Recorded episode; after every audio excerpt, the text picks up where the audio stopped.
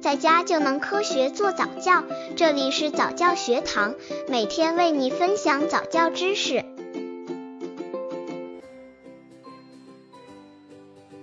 八个月宝宝早教亲子游戏，十一，下雨啦！这个游戏锻炼宝宝的精细动作，对于因果关系的认识。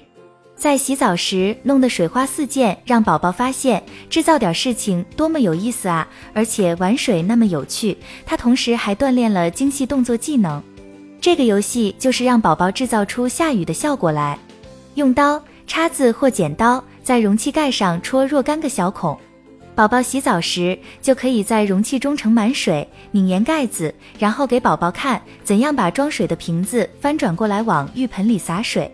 这样一个水玩具的作用是无穷无尽的，宝宝可以用它来给娃娃或橡胶小鸭子洗澡，也可以像爸爸妈妈做的那样给自己洗澡，还可以在水面上下雨。当雨滴打在水面上产生圈圈涟漪时，要指给宝宝看。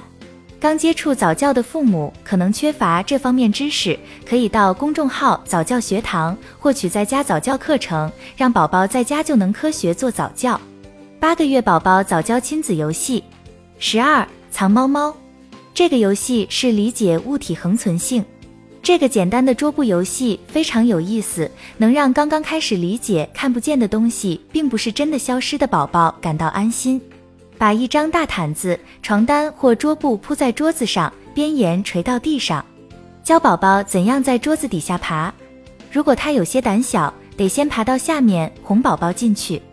然后给宝宝演示，当妈妈在桌布外面，而宝宝在桌子底下时，你就看不见他了。父母开始提问：“宝宝哪儿去了？”等他爬出来或从桌布下面向外看时，就说：“宝宝在这儿呢。”接下来让宝宝和你一起在桌布外面待着，把一个娃娃或毛绒玩具放到桌子下面，问他：“小毛熊在哪儿呢？”让宝宝爬到桌子下面去找他丢失的伙伴。等他钻进去了。妈妈要在旁边大声说：“小毛熊在这儿呢。”八个月宝宝早教亲子游戏，十三嗡嗡叫的气球。这个游戏锻炼手眼协调性，对于因果关系的认识。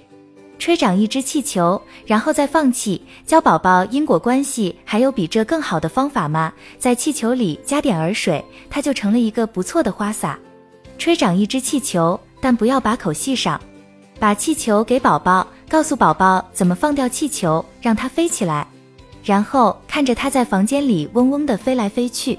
如果你们是在外面玩，在吹长气球前往里放一点儿水，会让这个游戏更有意思。